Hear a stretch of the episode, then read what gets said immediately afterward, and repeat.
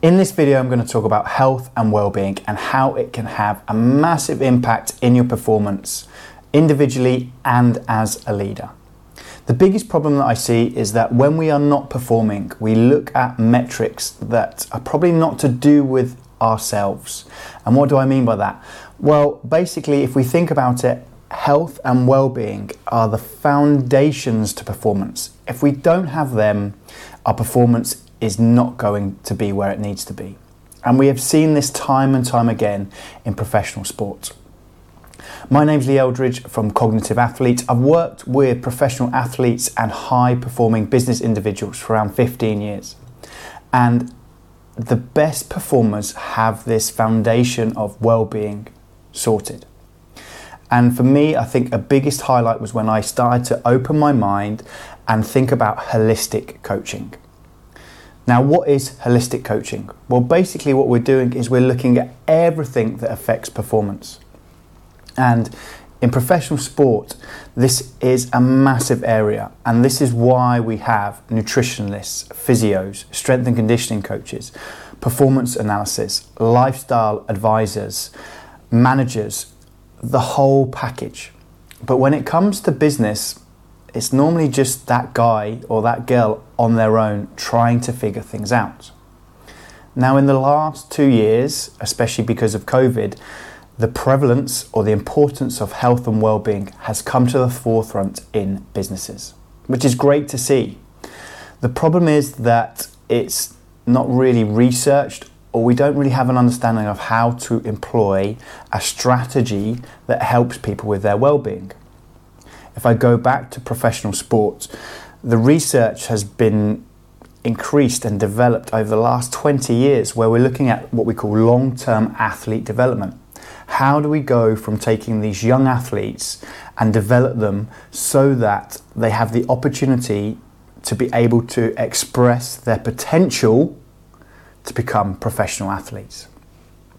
But in business, I think that we're still behind.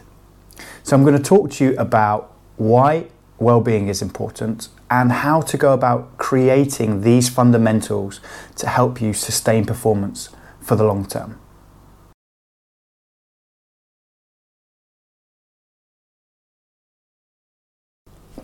In this video, I'm going to split it into three parts. Part one is going to talk about why well-being is important and what it affects. Part two is going to be talking about how you can go about finding out how good your well-being is. And number three is talking about how you can develop the foundations for well-being. So let's talk about why well-being is important.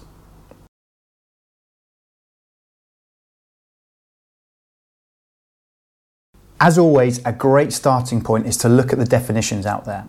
And one definition is that well-being is a state of being comfortable, healthy or happy. Now, you might see that definition and think to yourself, well, how can I become a top performer if I'm not pushing myself to the max, if I'm not kind of trying to create mass action? And to some degree, that's right. But I always go back to in these videos that we need to understand about working smart before we work hard. And there is a a yin and the yang to that. And what I mean by that is that we need to be able to keep developing our processes and finding out what's going right and what's going wrong. And in my past video, I talked about the importance of feedback and how we need to have that mindset shift that feedback is not taken or failure is not taken as a negative. It needs to be taken as a huge positive. At the start of the video, I talked about holistic coaching. And really, well-being can be divided down into three areas. And here's a diagram to, to see them. So we have three areas, the physical, the emotional, and the mental.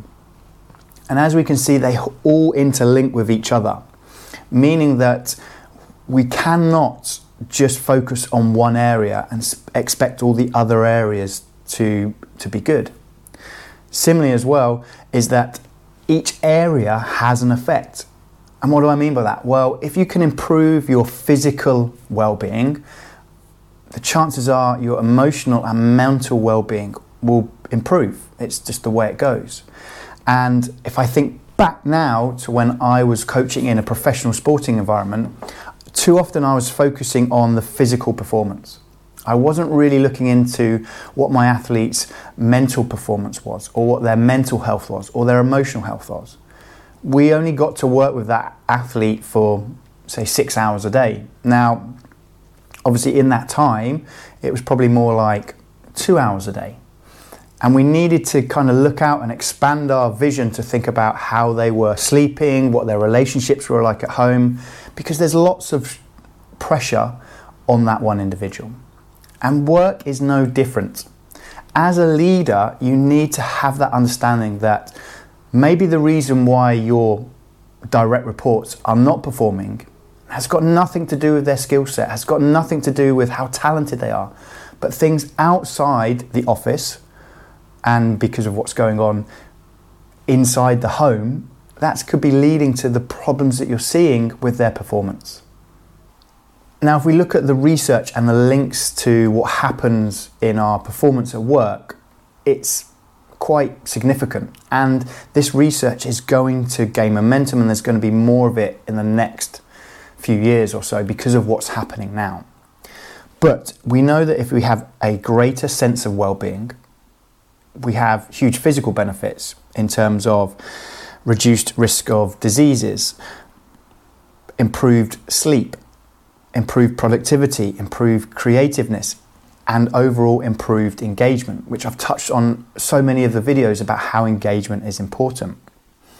Also, what we do know is that people who are or who have a better sense of well being are more self confident that's a great skill to have. They're able to complete mental tasks better and also they are more effective decision makers. So if you list them all, they're all great things that we need to be looking for in our employees.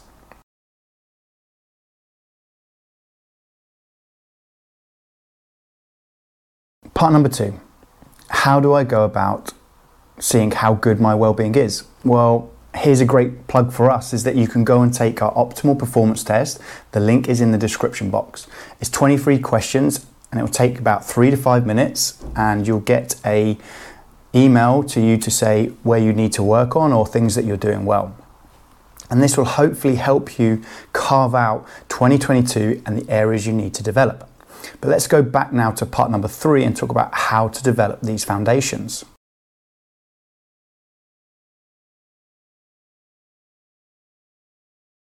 So now let's just talk about how to create these foundations. And there are lots of things that we can do. And I've just picked out five of the main areas that I feel would be good for you to focus on in 2022. The first one is daily exercise. We are becoming more of a sitting culture. If we think about it in terms of working at home, we're not traveling into the office, we're not just picking up this general physical activity. So making sure that you get some sort of daily exercise is really important. It doesn't have to be max effort, it doesn't have to be hours spent in the gym. Aim for 30 to 40 minutes per day, which can be split up into three chunks of 10 minutes or whatever it might be. Just aim to get that in to your system every day.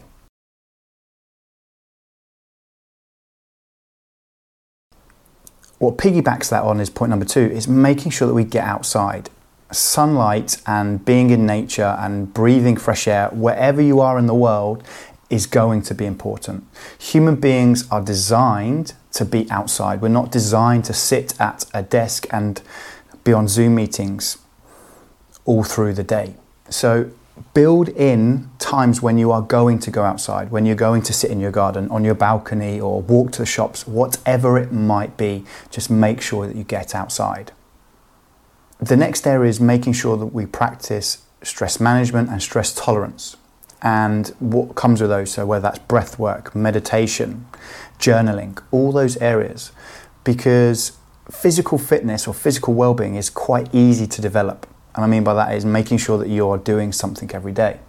Well, if we think of the two other areas, mental and emotional, we also need to be doing those practices on a daily basis. Like with fitness, if we don't use it, we lose it. And mental and emotional well-being is exactly the same. Put in place some time for you to, to do those things. Doesn't have to be long, five minutes, 10 minutes here, there. It can really help and support your well being in those two areas.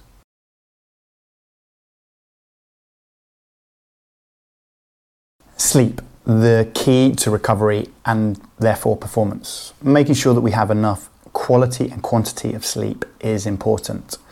And what is great for me to see and hear is Gary Vaynerchuk, somebody who is big on hustle, talk about the importance of sleep and recovery. And let's just take a look at this clip to see what he says about it. I sleep six, seven, or eight hours a night. Everyone's like, You only sleep what, three hours? I'm like, sleep's important. You know, a lot of people ask, How much do you sleep? And my answer is six, seven, or eight hours. And to people, right? Because they think I'm sleeping like an hour. And my point there is sleep's important. Like, I, I don't know, like, who thinks they're gonna survive without sleep. You have to sleep at night. I am thrilled to give up money every day of my life to feel better when I go to sleep. And I say this a lot. I'm a huge believer in sleep. Like it's just math. In the same way like I started taking care of my health a couple years ago, like you need to sleep. I'm such a big fan of work ethic, but I'm very concerned that people think just working 20 hours a day means you're successful. If you have huge ambitions, it's about your production while you're awake, not the fact that you don't sleep. So, as we can see, even somebody who is outstanding at productivity, is outstanding at connection and speaking to people and working hard, is also making sure that his health and his sleep is a priority, not just for him, but also for his family and the people around him, which is amazing to see. And that is something that leaders need to incorporate on their day to day basis making sure that you are reminding your direct reports, your C suite, that sleep and recovery are key to performance, is going to help you and the company. The last one is connection. We are kind of in a world where it's so easy to be connected. You can go onto any social network and connect with people all across the world. But the problem is that we are not connected from a one to one basis or a face to face basis because of what's happening. So, do we know our neighbour? Do we know the people in our office? You know, all the new staff that have come in because of what's happening. Making sure that we have connection because connection is human, it's human nature. And if we're looking at performance, companies or teams that have a great sense of connection are the ones that perform the best taking time out of your day, making sure that you're booking in to see people face to face. If you can, you're traveling into the office. If you're not, you're going for coffee in a coffee shop, whatever it might be, just making sure that you're building in daily, weekly, monthly connections with these people is going to help your well being, but also their well being. That's it for this video. I hope you found those points interesting on the why, how, and what to do for foundational well-being. As always, we love your support. So if you can subscribe to the channel, click the notification, give us a thumbs up, or leave us any comments below about areas of well-being that you think are really important. As I mentioned midway through the video, the link in the description is to our optimal performance test. Head along, see how well you're doing. But if that's it, have a great day, have a great week, and I will be back next week with another performance video. Speak to you soon.